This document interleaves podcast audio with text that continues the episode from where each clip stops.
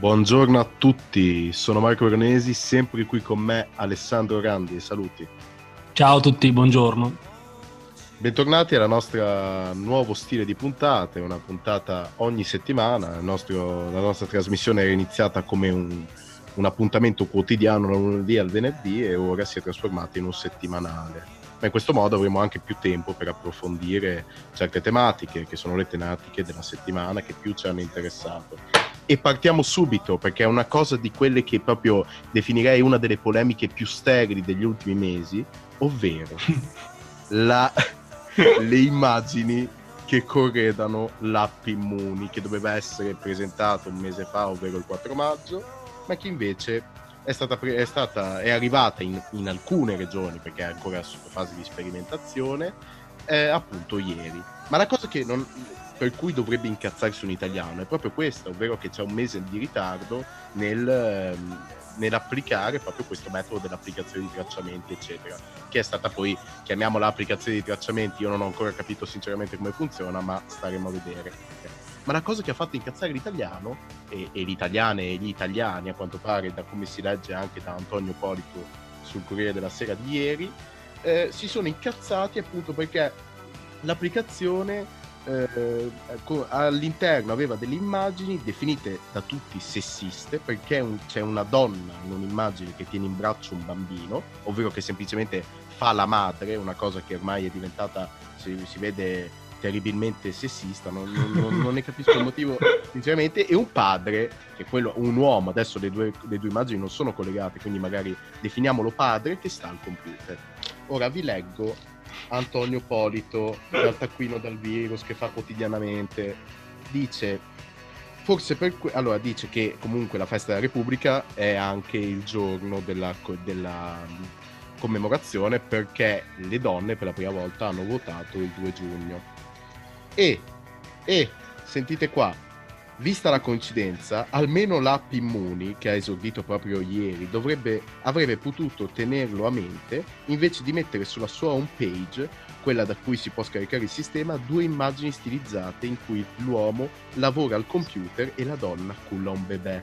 Niente di grave, per carità, eh certo ma sarebbe stato bello se il soggetto femminile fosse stato ritratto invece mentre votava o mentre curava un malato di Covid. Ci avrebbe ricordato che questi 74 anni non sono passati in vano per le donne italiane. Ora, eh, per Antonio Polito 74 anni di voto delle donne sarebbero stati vanificati da due cazzo di immagini che non ritraggono nulla, nulla se non una famiglia, una famiglia normale, normale che possa essere... Cioè, non c'è alcun riferimento al sessismo. Perché vogliamo vedere sessismo dove non c'è? Perché? Perché? Ed è una cosa che mi ha fatto incazzare come una belva. Scusate.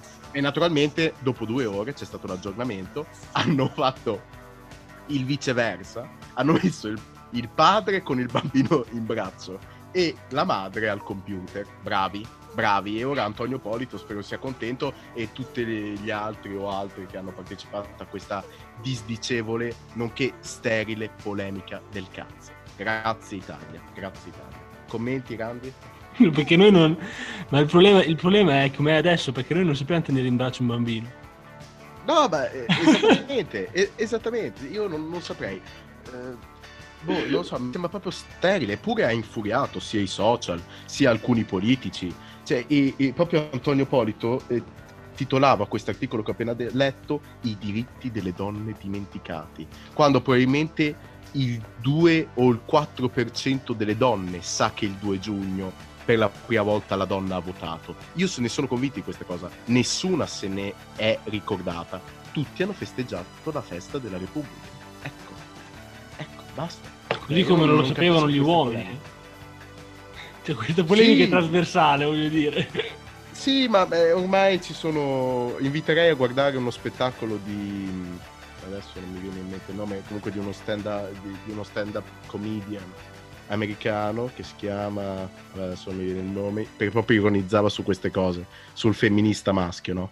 Che è il peggiore, è il peggiore. Comunque abbraccio tutti i femministi, le femministe, io rispetto ogni diritto, ogni donna, vorrei che fosse chiaro, però semplicemente fare polemica su queste cose qui che non significano assolutamente nulla, non vuol dire che abbiamo dimenticato i, i, i diritti delle donne perché un'app ha messo un'immagine di una donna con il bebè in braccio che semplicemente fa la madre, cosa che l'uomo non può fare, la madre, non può fare la madre l'uomo, mi sembra una cosa fisiologica, naturale, e però si è fatta polemica. Va bene, va bene, ma passiamo oltre, volevo solo dare adito alla mia rabbia. Vai, vai pure, Randy. Eh, no, te ti, dovrei, ti volevi collegare a un altro tweet, mi hai detto, perché hai detto una cosa che ti ha un'altra roba che ah, ti fa arrabbiare. Ah. Che, che uh, direi, vado subito. Direi dall'aut- dall'autrice collegata, può essere? Sì, sì, posso, posso subito confermare. Adesso, uh, la, l'autrice, l'autrice è Rula Gebral. L'autrice è Rula Gebral persona che eh, non toglietemi nulla, non sopporto, non sopporto perché eh, ho visto alcuni video, avevo condiviso anche con Randy questi video, queste mie grandi emozioni negative, devo dire. E io ti ho preso per persona. il culo. Mi hai preso anche per il culo e io mi sono oltretutto incazzato perché avevo visto in un, uh, in un um, video in cui parlava con Nicola Porco, in cui le dava, le diceva che quell'informazione che aveva dato era falsa e lei gli fa eh, non puntare il dito uomo bianco, io sono in minoranza, sono l'unica donna nera in mezzo a uomini bianchi, robe così, robe così. Cioè ragazzi, come si fa a discutere, argomentare le proprie idee ed essere una giornalista internazionale credibile se si, fanno, se si argomenta in questo modo qui, difendendosi davanti, di, dietro al, all'argomento del, del sesso e della razza? Mi sembra incredibile. Che nessuno aveva tirato in ballo il sesso o la razza, se lo tira in ballo da sola Comunque vado a Rula Gebral che ha twittato, adesso devo trovare... Ma... Devo, eh, trovare infatti, infatti, infatti, ti avevo risposto mentre te ti sfogavi spaccandomi i timpani. Ti avevo risposto che, ti avevo risposto che la, la caratteristica di questi degli esponenti, cioè di chi lotta in maniera però secondo me anche un po' snob, anche un po' ipocrita, è che cioè per definizione dovrebbero essere di liberali, o no? Eh certo. Invece eh certo. Utili- utilizzano argomenti razzisti in maniera, in maniera, capovolta. È quello che ovviamente non ci convince. Noi ovviamente, io, io e te, come abbiamo detto, siamo due liberali di destra, che però, quindi, cioè, più o meno accettiamo tutto, soltanto che però vedere le femministe oppure ovviamente gli antirazzisti, noi due siamo due fautori, insomma, dei diritti, dei, degli stessi diritti, però vedere questi personaggi che utilizzano argomenti razzisti in maniera, in, in maniera, in, in maniera capovolta per poter... Allora a quel punto diciamo che il primo sessista, il primo, il primo razzista sei tu, semplicemente lo fai da un'altra sponda. E la prima è Rula Gebral, confermo, dopo questo tweet che ho trovato nel, frattempo in cui, eh, in cui stavi parlando, ho trovato il tweet e dice, aveva titolato Some very fine people on both sides che se tu sei l'esperto in inglese l'homo novus, credo voglia dire eh, due persone uguali sulla stessa linea, diciamo. Sì. E ritraggono un, ha fatto un Photoshop di due immagini, una che ritrae Hitler, Hitler, Hitler, Adolf Hitler con una Bibbia in mano, che dopo dirò che è falsa questa immagine, e Trump che ha fatto il discorso per le proteste di cui parleremo più avanti, eh, con una Bibbia in mano. Ma gliel'hanno cancellata la foto? Per... Gliel'hanno cancellata?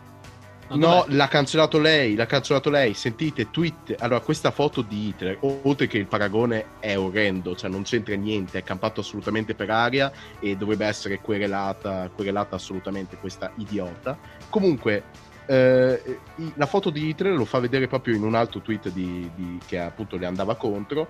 Eh, quest- c'è questa foto in cui ve la, ve la descrivo: c'è Hitler con la mano appoggiata sulla spalla qualcuno ha photoshoppato e gli ha messo una Bibbia in mano, un libro nero in mano. E questa, questo genio della rula cerebrale ha, ha, fatto il paragone tra Trump con la Bibbia in mano e Hitler con la Bibbia in mano. Quindi non solo il paragone è un paragone iper idiota, cioè un paragone che non ha senso Eccola, di esistere. e che, e che um, eh, rende Rula Gebral non un, una giornalista ma al massimo un opinionista, una, un, una, discut- una che può discutere al bar, diciamo. Non, non, non, si può fare dei tweet del genere, paragonare due persone con una mentalità completamente diversa solo perché ti sta sul cazzo. Paragonarlo a Hitler, il più grande dittatore, il più bastardo che ci sia stato nella storia. E per di più la foto di Hitler ritraente la Bibbia. Più famoso direi, tweet... perché non sono tanto d'accordo che sia più... Perché... Vabbè, sì, questo si sarebbe da discutere. Questo Però sicur- da discutere. Sicuramente, più famigerato, ecco. Di, di sicuro è più famigerato. E questa foto ritraente con eh, Hitler con la Bibbia in mano è falsa, tant'è che Twitter uh, le aveva, uh, non so come si possa dire, messo sotto la foto, sotto il tweet, contenuto ma- manipolato, l'ha proprio etichettato quel Twitter lì, quel tweet lì. Non neanche aveva fatto così con Trump stesso, quindi vergogna con la Gebral, vergogna, tanta tanta vergogna.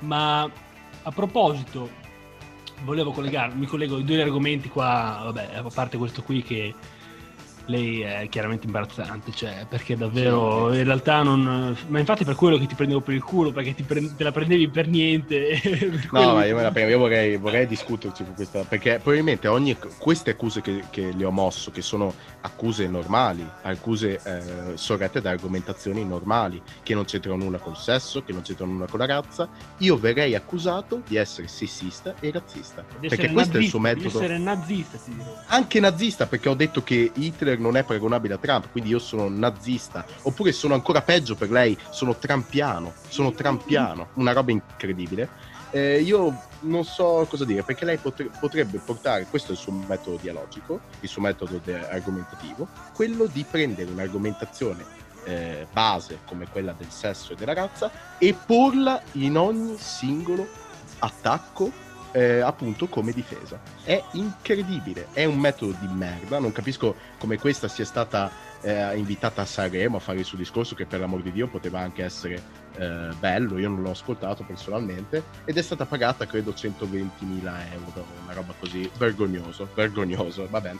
E su questo non voglio fare ulteriore polemica. Parliamo d'altro perché, eh no, perché però sicuramente tacciato di essere un sessista, preparati Randy, preparati verrò tacciato sì, di essere un sessista. Eh, vabbè, eh, dovrai rivolgerti all'avvocato, cosa che non potrai fare. Adesso ti, mi collego per quale motivo? Perché eh, due giorni fa, no, ma che due giorni fa? Una settimana fa, stavo leggendo la stampa e c'era il pezzo di Mattia Feltri, che adesso è attuale direttore di L'Huffington Post, però scrive ancora il buongiorno sulla stampa, che eh, seguiva diciamo, il tweet rimosso e eh, dichiarato, se non, non, mi ricordo come, però rimosso da Twitter di Trump, quello di una settimana fa, non so, non so se ti ricordi. Trump aveva scritto un, un, titolo, adesso non mi viene in mente un, un Twitter, non mi ricordo neanche cosa, cosa dicesse, però in, in, poche parole Twitter gliel'aveva cancellato perché è contenuto improprio, se non sbaglio, o cose del genere. Mattia Feltri faceva notare, vabbè, oltre il danno diciamo, non il danno, il, la gravità del fatto eh, che evidentemente dal momento che Twitter, ricordiamo, segue una, un algoritmo, non c'è, un, non c'è uno i baffi che dietro a un computer controlla tutti i Twitter, che, tutti i tweet che fanno e li cancella, semplicemente segue un algoritmo e segue delle, e segue delle, delle regole. Se i tweet non, risp- non, rispondono a quelle regole, automaticamente viene cancellato. E eh, oltre al fatto che Trump diciamo, aveva appunto creato queste situazioni per farsi cancellare il Twitter, il tweet, Mattia Feltri segnalava una cosa ben più grave, cioè andare oltre al fatto che il tweet l'avesse fatto Feltri e eh, sottolineava il fatto che viviamo, iniziamo a vivere in un mondo in cui un algoritmo, un algoritmo che quindi non, eh, non dà nemmeno la possibilità del, non dà nemmeno la possibilità a chi ha visto il proprio tweet cancellato di agire penalmente o comunque in maniera giuridica nei confronti di Twitter, perché a cancellarlo è automaticamente un algoritmo, che può decidere cosa si può dire e cosa no. Ora, se il tweet, il tweet di, Trump, di, Trump, era effettivamente contro eh, le norme è un discorso. Il fatto che un algoritmo, diciamo nel, nel, nel futuro prossimo, possa decidere cosa noi possiamo dire, che cosa noi, noi non possiamo dire in un mondo in cui parliamo molto di più sui social che dal vivo, Mattia Feltri diceva questo è preoccupante.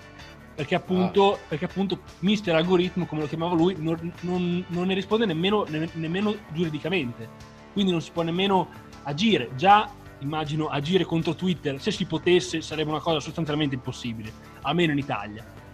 Eh, poi non si può nemmeno e quindi diciamo è un aspetto particolarmente eh, preoccupante direi. Effettivamente mi ha allarmato il, il, messaggio di Feltri, se uno riesce, a, riesce ad andare oltre alla, al merito del tweet di Trump che magari effettivamente, adesso non l'ho, non l'ho letto, però magari effettivamente andava contro le norme, se pensiamo a un futuro in cui in cui dei social network possano, scusate la notifica, possano eh, decidere quello che possiamo dire o non possiamo dire. È una cosa piuttosto mm, su cui ragionare. È una, diciamo. censura, è una censura virtuale che veramente eh, come hai detto tu è preoccupante, come ha detto anche Feltri, assolutamente. Poi non entrando nel merito di, di, quello che ha detto Trump, cui adesso io dal discorso che avevo fatto prima salterà fuori che io sono pro Trump, non considero Trump il migliore presidente degli Stati Uniti assolutamente, e però non capisco perché attaccarlo su tutti i fronti. Adesso questa protesta per la morte barbara, indegna di George Floyd eh, è diventata una protesta contro Trump. Non so se hai notato e hai avuto anche tu questo, questo sì, era, era, la seconda cosa che volevo dirti. In Ecco, era la, cosa, infatti... la seconda cosa a cui mi volevo collegare per, per parlare. Allora, di... poi... vai, vai. Parliamo, di, parliamo delle proteste? Parliamo del... no, dico... allora, introduciamo, avete visto tutti che George Floyd è stato barbaramente ucciso neanche fossimo in un film western del 1800, davvero scandaloso, una cosa incredibile nel 2020 a Minneapolis. Ovviamente questo ha prodotto e cioè allora già questo dovrebbe farci, delle, farci fare delle domande, perché io mi sono sempre chiesto come sia possibile che allora gli Stati Uniti gli, gli, indigeni degli Stati Uniti erano gli indiani d'America. Siamo d'accordo? Cioè in America, prima che arrivassero gli europei, prima che arrivassero anche gli, af- gli afroamericani, l'America non doveva nemmeno essere scoperta, quindi c'erano gli indiani d'America.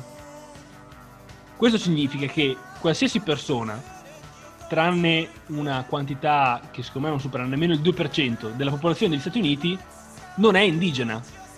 Quindi, cioè, io mi chiedo, davvero è, è paradossale che gli Stati Uniti siano nei paesi occidentali, e direi che c'è poco da discutere perché nei paesi civili, il paese più razzista che ci sia in questa... Tant'è che fino, a, eh, fino al, al, 1900... Beh, eh, Martin Luther King è stato ucciso nel 68, quindi fino agli anni 70 il razzismo era ancora una cosa attuale dal punto di vista legislativo e lo è ancora adesso nonostante abbiano avuto anche un presidente, un presidente degli Stati Uniti nero. Io direi che è il massimo, cioè davvero è la cosa più paradossale che po- questo secondo me, e lo dico fuori dai denti, nel momento che ti sei smarcato te prima e mi, mi smarco anch'io adesso per par condicio, dimostra l'ignoranza del, del cittadino medio statunitense che se sapesse, sì, la, se, sapesse sì. propria, se sapesse, un minimo della propria storia si guarderebbe bene da essere razzista. Perché un, il, il motivo per cui ricordiamolo in America c'è lo ius soli, cioè a dire chiunque nasca in territorio statunitense è cittadino americano, è semplicemente perché se non ci fosse lo ius soli, ad avere la cittadinanza sarebbero solo gli indiani in America, che sono più o meno 500, ok? Quindi, cioè, il, il, diciamo, già la contraddizione c'era quando il razzismo era anche previsto dalla legge, perché una legge prevedeva lo ius soli, l'altro prevedeva il razzismo, che semplicemente non è logico. Adesso, cioè, la loro, il paese, diciamo, la culla della libertà, come tutti, come tutti, la chiamano, io la chiamo culla della libertà in senso ironico, perché secondo me non è la sì. culla della libertà. Ma assolutamente no. E, ehm, questo ce, ce, lo dimostra, perché semplicemente basterebbe conoscere la, la, la, la, loro storia, che tra l'altro è molto più breve della nostra, e quindi farebbero anche prima impararla, perché cioè, non, c'è motivo di, non, c'è motivo di, non c'è motivo di essere razzista da nessuna parte, neanche meno negli Stati Uniti, perché davvero è, è, è cioè, è, come non, è, è, come essere antipatriotta in quel, in quel, luogo, non so come dire. Sì, è un controsenso culturale. Un controsenso, loro. cioè non ha un senso. Non ha un senso da nessuna parte, non ha senso lì maggiormente. Ma, questa...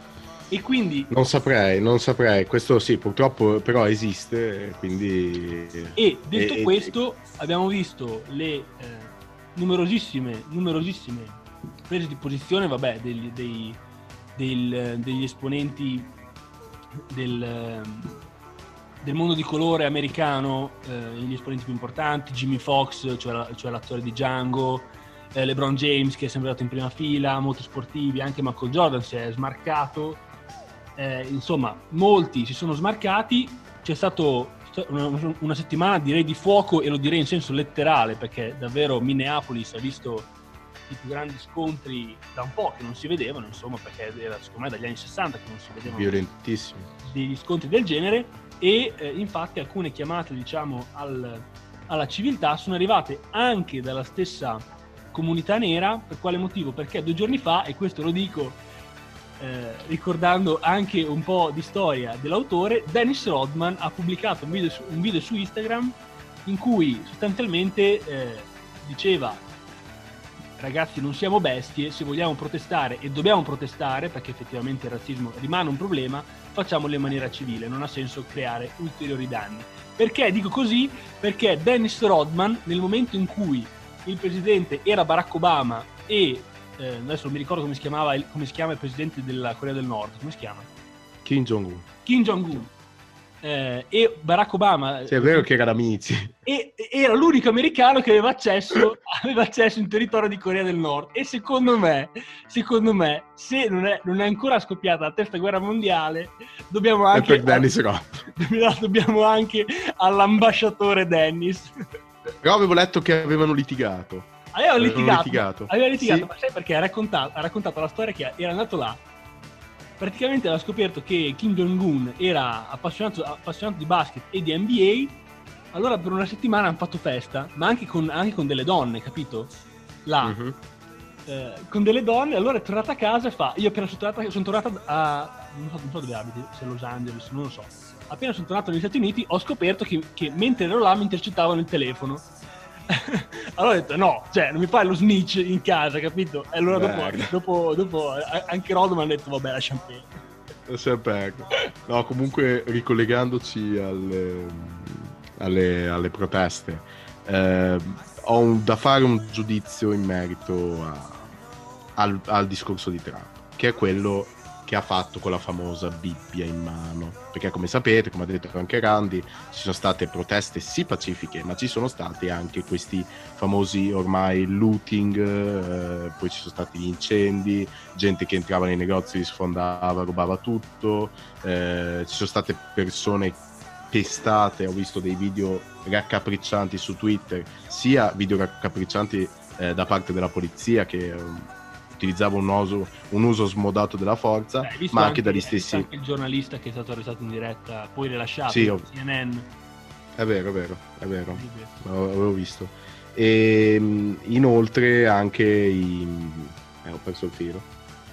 Cosa stavo eh, dicendo? Eh, dell'uso smodato della ah, forza. Ah, l'uso smodato della forza sia da parte dei poliziotti ma anche dai, dai stessi manifestanti, che poi lo sappiamo come avvengono in tutte le proteste, c'è quella parte che protesta per veramente la causa e chi vuole solo fare del casino, con tutti i, i gruppi anarchici, c'è tutta la merda dentro quelle persone di merda che cominciano a sfondare tutte le cose, tutte le cose. E, e, Trump giustamente ha, fatto, ha, detto una cosa, ha detto che eh, la prima cosa che un governo deve fare, che, e questo è sacrosanto, è quella di difendere l'ordine pubblico.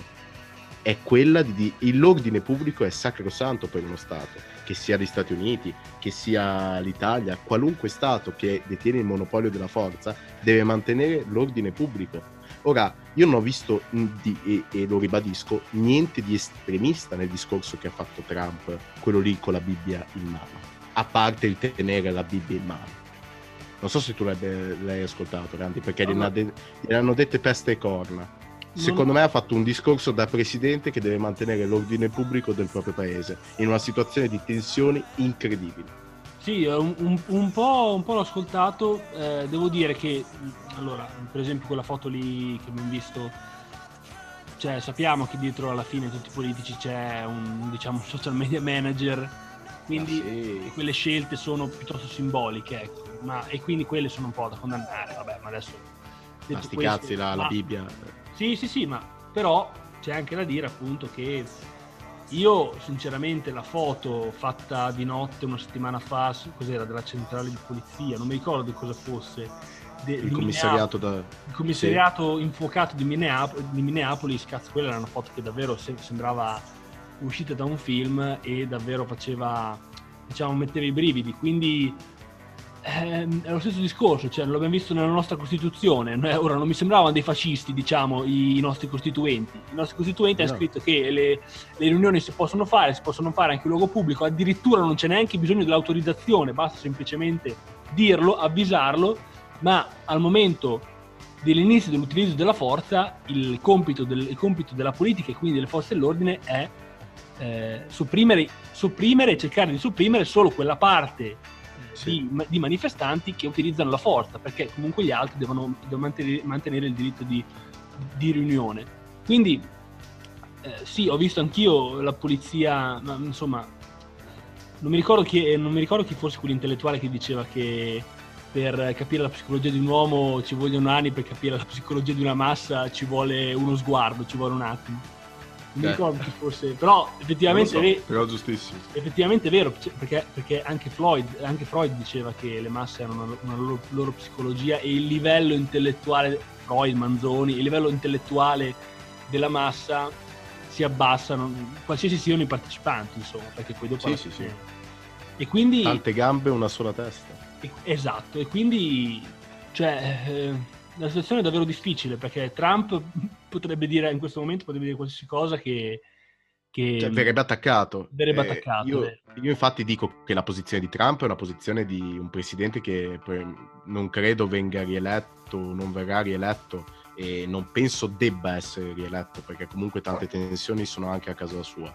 Eh, tuttavia il discorso che ha fatto in cui ha ribadito che che poi ci si possa credere o meno, questo è il discorso che ha fatto e bisogna prendere le parole così come stanno, eh, che eh, lui è vicino a tutti i manifestanti pacifici, anzi è uno di loro, si sente uno di loro, ma che assolutamente l'ordine pubblico e le, perché ricordiamo altro grande principio degli Stati Uniti, ovvero la proprietà privata, principio cardine del capitalismo, che risiede appunto negli Stati Uniti, la sua patria, eh, prima, il primo nucleo fondamentale, la, prima, la particella, l'unità fondamentale del capitalismo è la proprietà privata.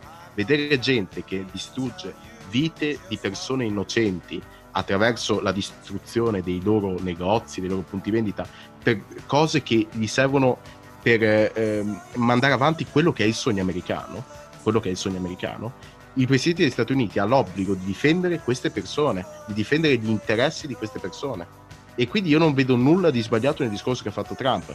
Poi che ci sia stata la polizia che eh, spara proiettili di gomma in faccia invece che spararli a terra e che ci sia il rimbalzo che li colpisca in modo da attutire il colpo, perché un proiettile di gomma, eh, se, becca, se ho visto un video in cui se si becca con un proiettile di gomma l'occhio di qualcuno, gli si trapassa la testa.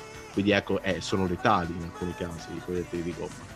Eh, però tuttavia bisogna assolutamente agire per difendere anche gli interessi di tutti gli altri cittadini, perché adesso non ci sono solo i manifestanti, c'è tutta l'altra fetta degli Stati Uniti che continua a coltivare la propria vita privata, i propri interessi, i propri affari, eccetera, eccetera.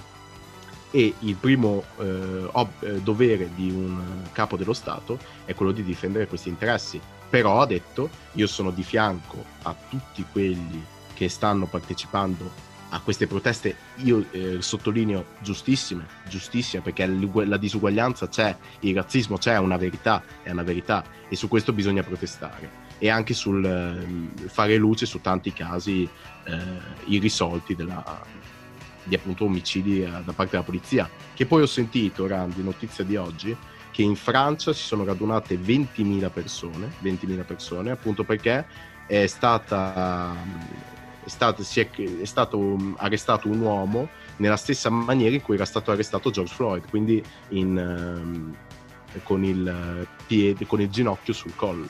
E quindi è successo il pandemonio anche in Francia, sta succedendo. Sì, insomma, abbastanza eloquenti quelle immagini. Ecco. Le immagini no, sono no, iper eloquenti.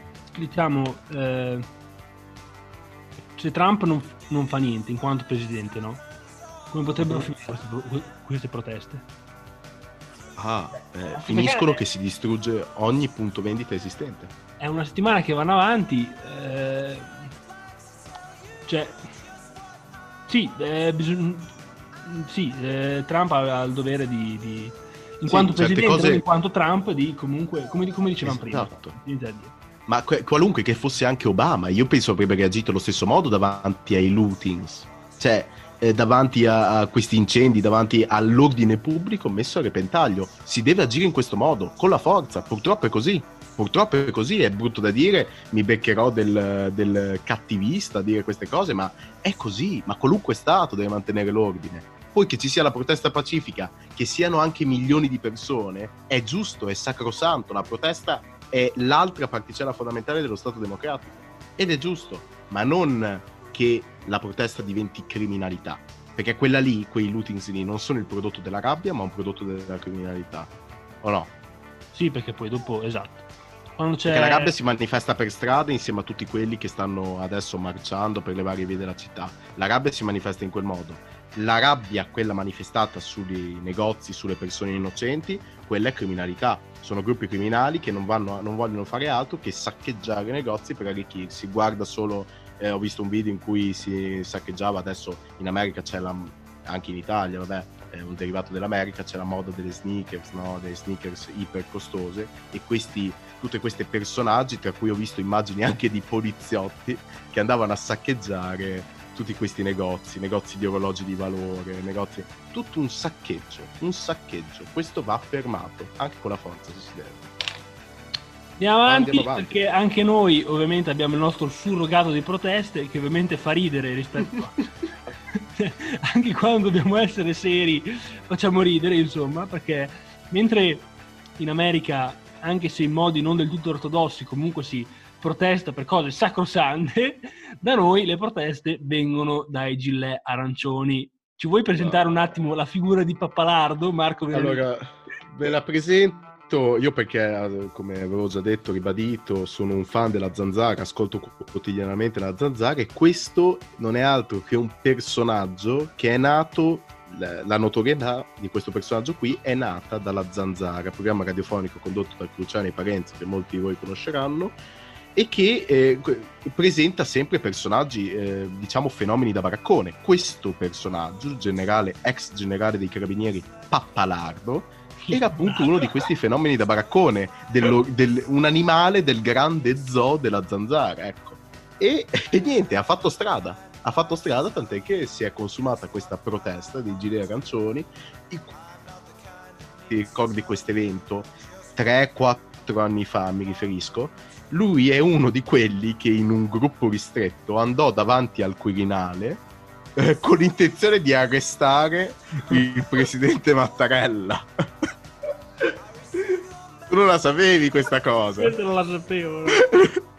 Lui, con un altro gruppo ristretto di persone, andò ad arrestare il presidente Mattarella. Poi venne denunciato per vilipendio alla Repubblica, alle istituzioni, eccetera, eccetera. Però lui ha detto che il governo non era le, lui il presidente eletto, il presidente della Repubblica non era un presidente eletto eh, legittimamente perché diceva che la legge elettorale con cui era stato votato quel presidente e quindi il Parlamento intero era incostituzionale, però non sapeva che quella, quella legge sì, e che era forse o il Mattarellum o l'Italicum, adesso non mi ricordo bene, era sì incostituzionale ed era subito stata scambiata con un'altra legge elettorale. Questo, gli, gli era mancato questo piccolo passaggio. No? Era arrivato solo e lui andò comunque era arrivato il giorno prima, magari se l'era, se l'era perso. E niente, ha dato ad arrestare Mattarella che dice voglio, dovete farmi scendere Mattarella, io devo arrestarlo in quanto cittadino, così, eccetera, eccetera. E adesso, ragazzi, e questo è preoccupante, dirige una piazza.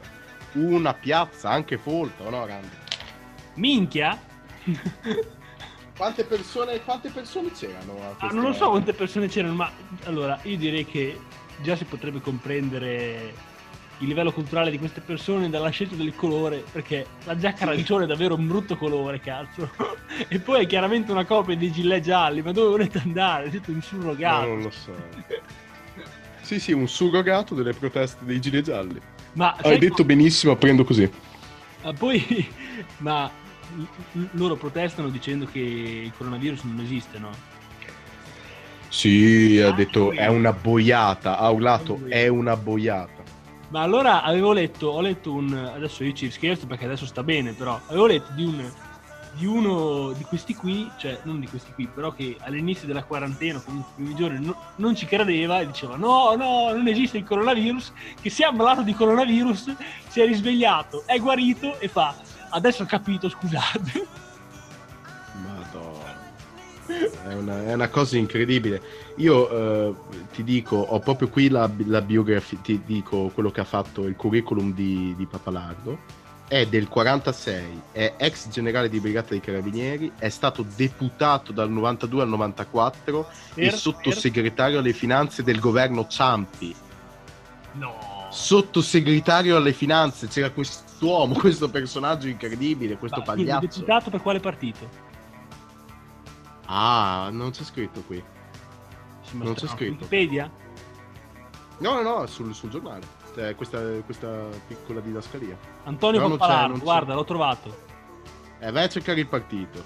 Vado a cercare il partito. Giustifichiamo. Così, così li indichiamo su. Giustifichiamo un po' di cose. Giustifichiamo. Partito social. Non ho altre domande. Non ho altre domande se quello è il partito. Allora, PSD. Partito Socialdemocratico Italiano. Vabbè. Vabbè, vabbè, vabbè. Insomma. Vabbè, Eh, era no. sottosegretario al governo Ciampi. Ma come cazzo si fa? Ma come cazzo... O che è invecchiato malissimo. O che, non so, ha, avuto, ha battuto la testa mentre era... Non lo so. Però la cosa che mi fa scannare è, non so se hai seguito la vicenda, questa signora che sale sul palco di Pappalardo e eh, insieme, in un solo discorso durato po- anche poche frasi, riesce a connettere Mercurio, eh, Bill Gates, vaccini, vaccini con dentro il mercurio, eh, il controllo della temperatura del corpo umano che lo farebbe innalzare, quindi ci ammazzerebbe Bill Gates in questo modo, collegato poi al 5G dei cinesi, insomma, ha creato una, re- una tela, una tela finissima di tutti i complottismi più idioti che ci siano eh, sulla faccia della nostra conoscenza. Vattelo a ascoltare dopo. Vattelo No, ascoltare. non ci vado, io ho il cuore No, cagionevole. no, dopo te lo invio, te lo devi godere. Te lo devi Ah. godere. L'anno scorso aveva fatto vedere in assemblea di istituto le iene che andavano a, inter- a intervistare i terrapiattisti. Fantastico, l'effetto Pac-Man. è uguale, è incredibile. No, ma Ma- sto guardando qua le immagini, ma è una piazza enorme, è foltissima. Infatti- Piena poi, di no, gente. a parte gli scherzi, poi dopo ho, ho- ho sentito che hanno anche, a proposito di Mattarella, lo hanno anche insultato dal punto di vista personale. Eh, avrebbero insultato, fatto dichiarazioni comunque parlando di, di, di suo fratello, insomma, pensate Ma- Mattarella ucciso dalla mafia nel- negli anni 80 se non sbaglio. E insomma, adesso noi, noi- noi possiamo Ha fatto riferimento a quello? Eh, ho capito così. E poi comunque eh, ho visto che anche la sorella, la figlia, non mi ricordo eh, chi, del, quale parente, però eh, la insomma un- una, una parente di Giovanni Falcone, dal momento che loro avevano, avevano- sta- stavano strumentalizzando insomma, le foto- la famosissima foto di Falcone Borsellino, eh, ha appunto gli attaccati dicendo di smetterla di strumentalizzare per una cosa tra l'altro non giusta le foto di suo padre o suo, suo suo fratello insomma non mi ricordo adesso forse Maria Falcone adesso ci guardo. Comunque qui, eh, perché eh, oggi ho comprato Libero, eh, lo dico subito, non l'ho detto prima, ho comprato Libero sia come protesta contro il Corriere della Sera, ma tornerò fratello a minore prendere un quotidiano, sorella- diciamo, la Falcone. E il, il- Libero mi dice qua che ehm, ricordano i primi 5 Stelle. Ed è vero, eh. È vero, eh. 5 Stelle sono nati così, eh. Una massa di, di idioti capitanati da un buffone come Grillo che eh, di fatto urlava quel vaffanculo, grande vaffanculo. Tutti lo pigliavano per il culo e in 10 anni ha, ha conquistato in più, un po' più di dieci anni ha conquistato il 33% dei consensi. Ora, se mai Pappalardo dovesse diventare un membro, un membro della rappresentanza politica di questo paese, allora io rifiuterò la cittadinanza italiana. Non sarò più cittadino italiano. eh beh comunque Lo dico qua, Randi. ieri c'erano vabbè, la, la butti lì adesso vediamo vediamo No, beh, dai, beh, ti, ti pare? Potrà No. succedere, potrebbe succedere, eh? Ah, ah, io, io- io non sono convinto che succederà è successo per, eh, per il Movimento 5 Stelle perché non deve comunque No, beh, Pappalardo è un'altra cosa, però. Ieri sono andati in piazza anche Salvini e la Meloni. Hanno, vero, fatto, hanno, fatto la, hanno fatto la loro piccola protesta, piccola perché non c'era nessuno, ho visto le foto. Erano tutti da pappalardo. Tutti a pappalato che gli hanno fatto, gli hanno fatto la concorrenza. E segnalo, perché ieri ho visto, scusatemi a tutti, ma io quando, quando inizio a, a cercare qualcosa non riesco a trattenermi, quindi perché sono troppo curioso. Ho trovato un'intervista di Marcello Dell'Utri in carcere che diceva attenti perché Berlusconi ha sette vite come i gatti e infatti cosa ha fatto Berlusconi ieri dopo la, eh, dopo la manifestazione di Salvini e la Meloni ha smarcato Forza Italia da Lega e Fratelli d'Italia attenzione attenzione Cosa? Cosa? attenzione al cavaliere att- Cosa? Ho sentito bene? ha capito Com'è che io non ero a conoscenza di questa cosa? ha smarcato ho letto ieri su Twitter che ha smarcato parte- eh, Forza Italia Cioè, la- si è affrancato dal legame sovranista? Eh, sembra di sì, sembra di sì. Perché allora ha, ha sempre un po' fatto quello che va e viene, eh, l'anarchico della coppia, insomma. Però diciamo che i comportamenti di Salvini e Meloni non lo convincono, forse perché lui non è più in grado, data la sua età, di andare in piazza, essendo invidioso, però comunque si è smarcato perché appunto ha detto che c'è un altro elettorato a cui non, piace- non piacciono queste cose e insomma la stessa cosa che diceva nel 94, cioè che c'era un elettorato di centrodestra che non era mai stato rappresentato e quindi lui che era il cavaliere era l'uomo giusto per regnare l'Italia. Madonna, ragazzi. Torna all'attacco alla veneranda età di... non mi ricordo. Osta, quante volte? 84? Adesso ci guardiamo subito. Sì, Silvio Berlusconi, nato a Milano. Sì, no, non Silvio. Silvio. Ecco. Com'è 84 Sì, anni? Silvio viene subito fuori Silvio. 83 anni. 83. Grande Silvio, all'attacco! All'attacco! Però ha capito, è quel discorso che poi adesso tornando seri facevamo, abbiamo sempre fatto qui al caffè, ovvero quello di ehm, che c'è un centrodestra moderato, come noi siamo, che non è assolutamente rappresentato da Salvini e Meloni. E lui semplicemente ha capito questa cosa, cosa che Salvini, con le varie citofonate, le varie gesti estremisti che ha fatto, non ha, non ha assolutamente capito. E Berlusconi sì, perché lui sa fare politica. Ecco. Ha, ha- E... ha esperienze, insomma, sì. Sì, è esperienza. esper- Poi sa che comunque quella adesso come adesso la fetta moderata del centrodestra non è assolutamente rappresentata. Questo, questo mi sembra chiaro. Non è chiaro solamente a Salvini. Ma guarda, eh, ah, qui leggo, sono su Twitter, sulla sua pagina, il paese deve essere unito, mettere insieme le migliori energie per costruire la rinascita. C'è scritto la mia lettera al Corriere. Ha il Corriere sotto. Ah, le- Eh, non ho il corriere oggi. Allora, Ha inviato. qua c'è il alla link, fine invia- ma c'è solo per, per i- per chi paga. Eh, eh, vabbè, eh, vabbè. No. Vabbè, oh. Caro direttore, il Per capo una volta che non lo compro. Esatto, vabbè, oh, ti perdi la lettera del, del cavaliere anche. Eh, oh, vabbè, vabbè, vabbè, dai, mi sono goduto la lettera di Conte, la lettera di... Ma tra Insomma. l'altro, ne, ne volevo- tra l'altro noto qui un hashtag in maiuscolo Conte dimettiti, così random su Twitter. Non voglio, C'è entrare, una... non voglio entrarci perché non ho... Conte, dimettiti! C'è una, c'è una tipa che è un estetista che vuole riaprire, poverina, giustamente, eh, riaprirà il primo giugno, che voleva riaprire prima. Ah no, è già il primo giugno, dovrebbero essere già Eh. riaperte. Eh, che diceva, che era siciliana, diceva Conte, dimettiti! Conte! Conte, dimettiti! Faceva. Allora mi fa un attimo sussultare questo piccolo hashtag. Allora, Ma ricordiamo, ricordiamo un grande, ricordiamo un grande. esatto, perché ne volevo parlare, perché ieri, no, l'altro ieri, l'altro ieri, sì, l'altro ieri è venuto a mancare il mitico Roberto Gervaso, giornalista, aforista, perché alcune sue Esatto, perle Grande aforista. grande aforista, eh, che era nato, se non sbaglio, a Torino. No, nato a Roma. Mi ricordo. Comunque, nato nel 37, il mitico Gervaso aveva, era, eh, decise di fare, di fare giornalismo dopo aver letto l'articolo Polli a Cinecittà di Montanelli sul Corriere. La prima cosa che fece dopo essersi laureato è fu chiamarlo per dirgli che insomma era il suo idolo e fu presentato al Corriere della Sera da Montanelli, insieme scrissero i primi libri sulla storia d'Italia e dopo vabbè si sono separati però comunque e allora grande uomo, ex, un vero liberale di destra come, come, ci definiamo noi, speriamo che loro non si offendano, però insomma noi ci definiamo così.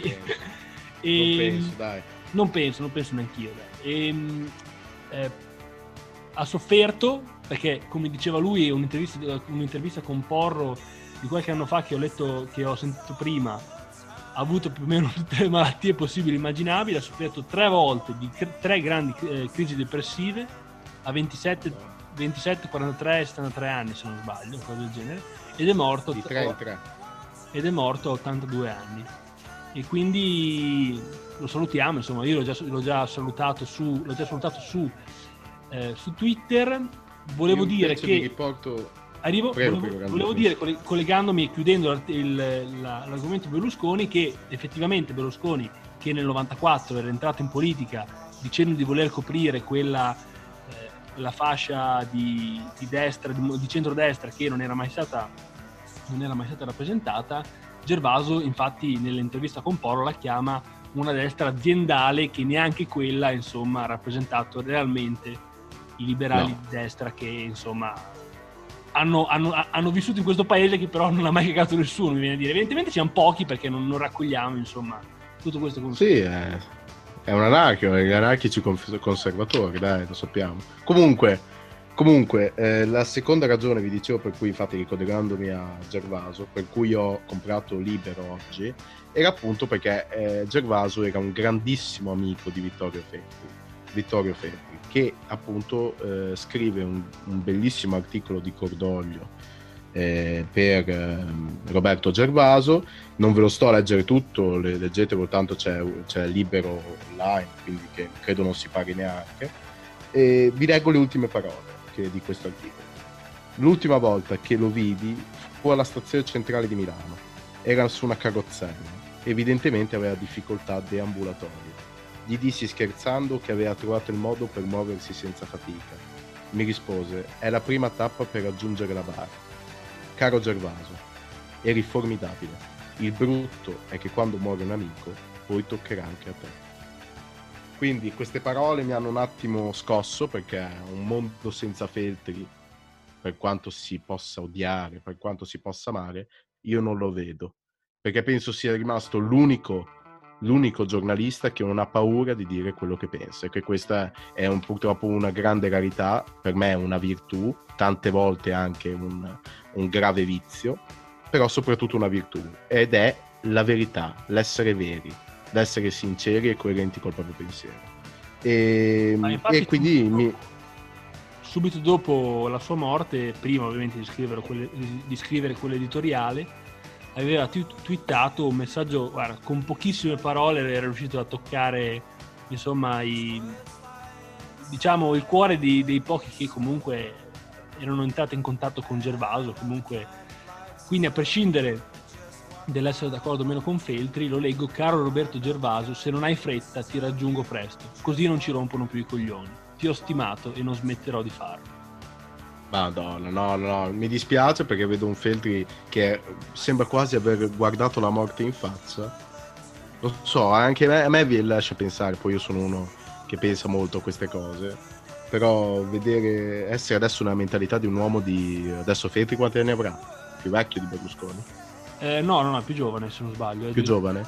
Sì, adesso ci guardo. Comunque è una persona che comunque si affaccia al, al capolinea, al capolinea, vedi i suoi amici morire cosa che prima o poi toccherà a tutti noi. È del 76, del 76. Del 76. Ma del 76. Io... Sì, no, scusami, ha 76 anni. Ah, ok, ok. Eh, e, ricor- e, quindi... Dimmi, dimmi. No, prego, prego. Eh, finisco questa cosa e quindi ecco, vedere un, un personaggio, per me è un grande personaggio, che si, non so, si lascia andare all'idea di dover morire, ecco, mi ha, mi ha particolarmente fatto pensare, riflettere. Volevo solo segnalarlo. Ma io e spero vorrei... sia un, un, punto di riflessione anche per voi. Io, io, io, vorrei a questo punto vorrei parlare anche perché diciamo io non lo so, io ovviamente adesso sono nel, nel, nel giovane della mia età, quindi non posso immedesimarmi in Feltri, però non mi trovo molto d'accordo nel fatto che lui, lui, spesso dice adesso io tanto ormai sono vecchio, cioè tra poco me ne andrò, non me ne frego un cazzo di quello che pensano gli altri e a volte Marco, io e te qui l'abbiamo, l'abbiamo detto alcune volte, non, anche noi non ci troviamo d'accordo con lui perché appunto rilascia, assolutamente.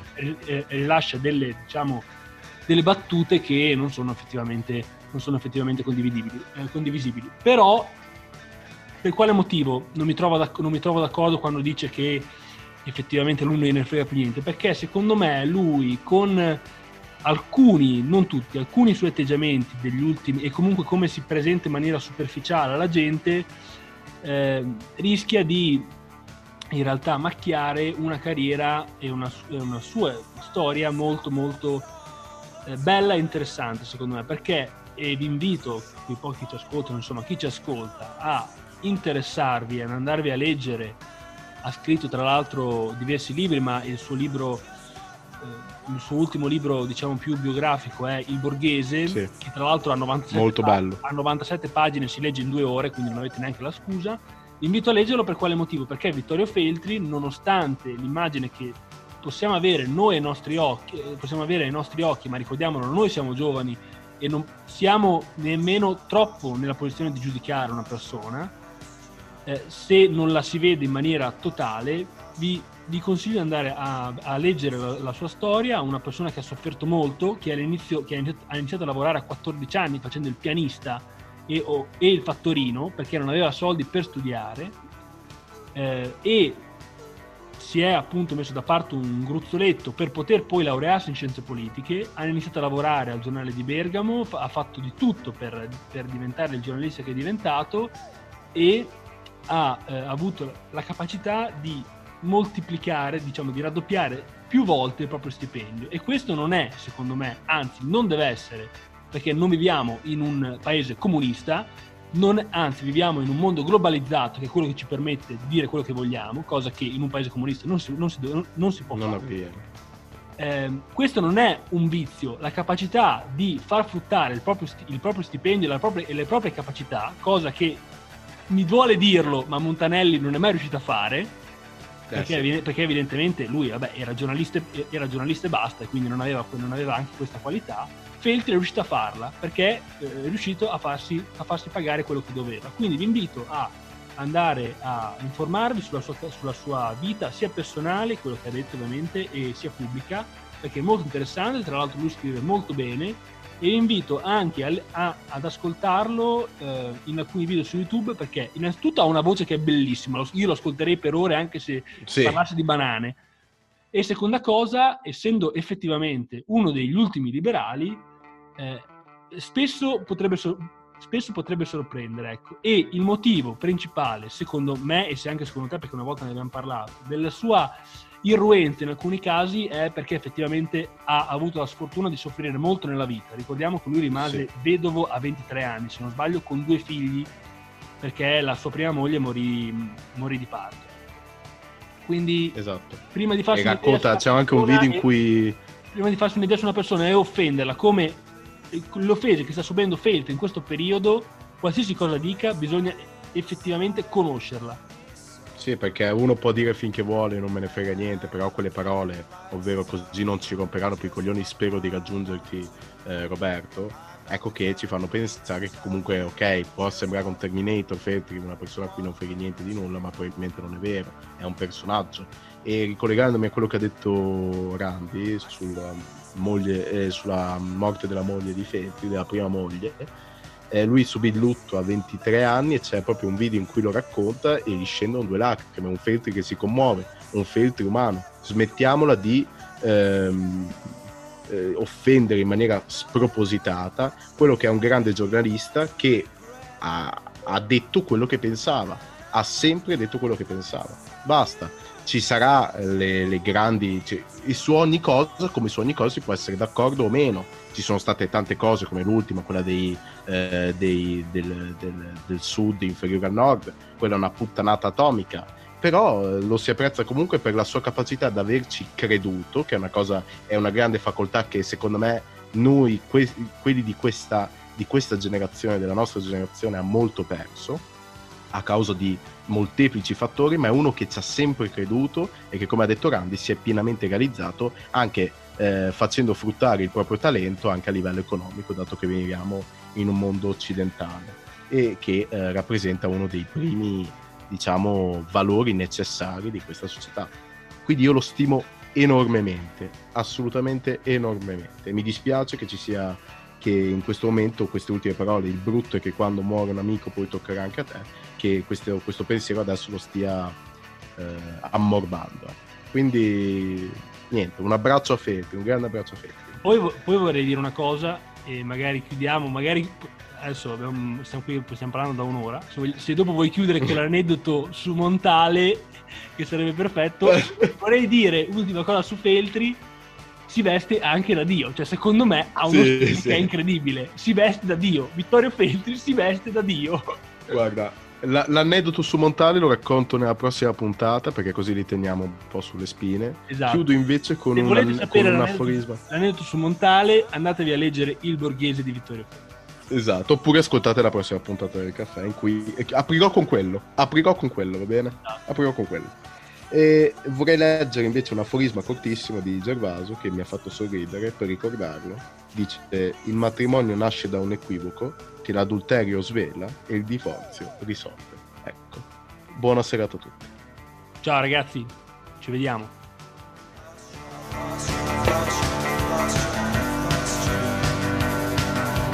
Russia, Russia, Russia.